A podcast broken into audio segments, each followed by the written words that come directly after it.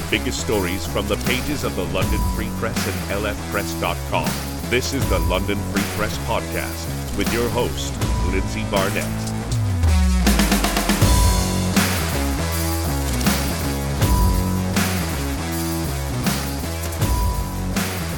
Welcome back to the London Free Press Podcast. I'm your host, Lindsay Barnett. We were off last week, took a quick vacation with my six week old vacation. I use that term very lightly. But it was nice to get away, um, especially last week and into the weekend. Things have been kind of dark in the city of London, and I wish it was under better circumstances that I am joined with London Free Press reporter Calvi Leon. Um, we have to talk there. There's been a lot, I want to call it a dark cloud over Western University. Um, so, first, how are you doing, Calvi? I'm doing well, thank you. Thanks for having me. Yeah, it's definitely been uh, an overwhelming past couple days, I imagine, for many, many Western students. So um, there's been a lot going on, but yeah. Yeah. So I feel like every year, I've lived in London for going on 11 years. Western students get a little rowdy. FOCO gets rowdy, homecoming gets rowdy. This isn't new. We saw some issues last year with the pandemic and partying still going on and COVID cases rising. We seem to be in a similar situation again this year. It started right away with the parties and the mayor condemning these parties. So let's talk a little bit about what was going on on Broughdale, um, because it has been not a good start to the school year for Western students. For sure. Yeah, no, uh, I mean, there was, there have been a lot of comments made from officials and also a lot of videos that were circulated on social media over the past week, specifically in regards to um, during orientation week, a lot of the partying that was happening on Broughdale, which is you know, a known street for for partying among students, um, and also around residences. So I think um, it's definitely concerning to see that there was that uh, volume of students and that much partying that's been happening, especially given that we are still in the pandemic. Um, and so I know that that separate from everything that has come to light uh, in recent days was already a, a major concern for many people in London and the Western community. So let's fast forward, partying obviously still continuing. We hit the weekend and all of a sudden there is a death of a student, 18 year old Gabriel Neal. What do we know so far about this? Yeah, so we we heard about the death uh, from London police of um, 18-year-old Gabriel Neal, as you mentioned. Um, and so what we do know is that uh, he was uh, assaulted at Western and Sarnia Roads, um, which is just outside campus, just outside campus grounds. Um, he was assaulted around 2 a.m. on Saturday. Uh, and so he was in critical condition, critical condition and taken to hospital. Um, and then he later was pronounced dead in hospital, um, which is uh, incredibly unfortunate. You know, this was just a first year student who was just starting off at Western. Uh, a lot of his friends and um, his former teacher described him as a really kind guy. And, uh, you know, it's just, we don't know any details regarding what happened there, just other than that it was an assault. So um, definitely not, uh, not something that many students are grappling well with right now just to give Londoners some perspective, if you don't know exactly where it happened, there's a 7 Eleven and a subway right at that intersection. It happened in and around there. Now, Calvi, I know that you've spent a lot of time talking to Western students. Um, CTV London was given a statement from Gabe's family. What are students on campus saying? Because it's been a while since I was a student in London. I went to college here. Um, and as a Londoner, I'm rattled by this. What are what are students saying? Yeah, I've spoken to several, several students just the past two days, really. Um, you know, I was on campus even yesterday speaking to a few people who are on the same floor um, as, Gabriel, and and they are all, uh, quite frankly, like they are all shaken up. Um, you can see it when, when I'm speaking to them. Like a lot of them are, are very much on edge, um, and they're overwhelmed uh, given the death of, of Gabriel and also just many other things that are happening right now on campus. Um, I think people are scared and, and a lot of unanswered questions, right? Like people aren't sure. Uh, people don't know um, what happened, how it happened. Um, many people are asking why it was that, you know, Gabriel was involved. We don't have these answers. And, you know, London police did come out yesterday and say that um, they did clarify that uh, speculation and they did clarify any rumors. And they did say that, um, you know, the, Gabriel's death was completely unrelated to any of the allegations that were made. So I just wanted to reiterate that message because there were definitely some uh, mixed messaging that were happening online. And so um, the two issues are completely separate, but definitely uh, students are shaken up and, um, you know, they're really concerned right now. Now, we, we've been using the word allegations a lot. There's a whole other sidebar issue going on. It kind of started online and has been unraveling. London police are now involved. So we need to talk about this just a little bit. Um, and I don't know, maybe you can help me kind of weed through because everything that I was reading online that there was um, 30 female students who had been sexually assaulted over the weekend um, at various parties. Um, London Police and now Western has finally issued a statement saying, I think there are only three or four that had launched a formal investigation. So, what do we know about this so far? Because this is just bad on bad on worse.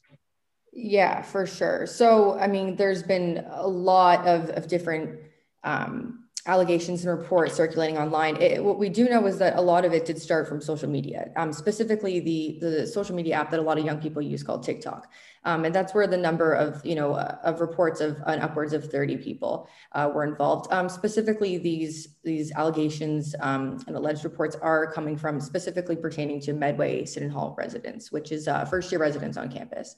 Um, and so there has been uh, many different things said, but we do know is that the London Police is investigating. They're working with the university, and they have confirmed that there have been um, three formal complaints that have been made, um, but those are separate and unrelated to the uh, allegations pertaining to Medway Sydenham Hall residents. Um, and then what we do know about those three formal complaints is that there were four women involved, uh, four Western female students and one male student. Uh, we do know that the male student was um, arrested and taken, taken into custody, but uh, was later released and no charges have been made at all. And so uh, the police did come out, the London's police chief did come out yesterday and said that um, so far and the investigation has revealed that they've received no reports and no one's come forward in relation specifically to uh, residents. Um, and so, you know, that's still underway. Um, but there's really not a lot of details or information that's been made clear so far. This has rattled not only students, but also Londoners. Mayor Ed Holder held a press conference earlier this week to talk about just kind of everything, saying obviously there's investigations going on um, with police, but this kind of activity will not be tolerated. Um, I know that a lot of it has to do with the partying. And again, we're so new into the school year. Everything is so fresh. And I get it. I was a student once. I loved going out on Friday night and Saturday night. And it's it's it's part of a rite of passage, right? Like you go to school, you're out partying with your friends, you're trying to meet new people, especially if you're not from whatever school you're going to. I completely understand. But this is also impacting other businesses, right? Um, you guys spoke to a business owner near Broughdale who this is affecting ours because the partying has been so intense. Completely. Um, you know it's affected business owners it's affected people in the area even just residents and even students themselves. Students themselves i think it's that's an interesting point that should be made because they themselves are, are i think taken off taken back by the amount of of partying and the amount of things that have been happening. And so um, it's definitely been, uh, it's had a huge impact on, on the surrounding area. And, you know, like, as you mentioned, Mayor Ed Holder came out and, and made some comments earlier this week and he, you can tell like he's, he's angry with, with what's been happening. Um, he, he said it shouldn't be tolerated, um, along with some other officials, including Alan Shepard, president of Western, who also said the same thing yesterday. Um, so definitely seeing a huge impact on a lot of people in the area you're definitely more connected than I am with your ear to the ground with regards to the story and everything that's happening at Western. There's already been a lot of chatter online and in a lot of free press articles um, saying that the school year is going to be in jeopardy if this kind of behavior keeps up. Do you see in person classes kind of coming to a halt if something doesn't change?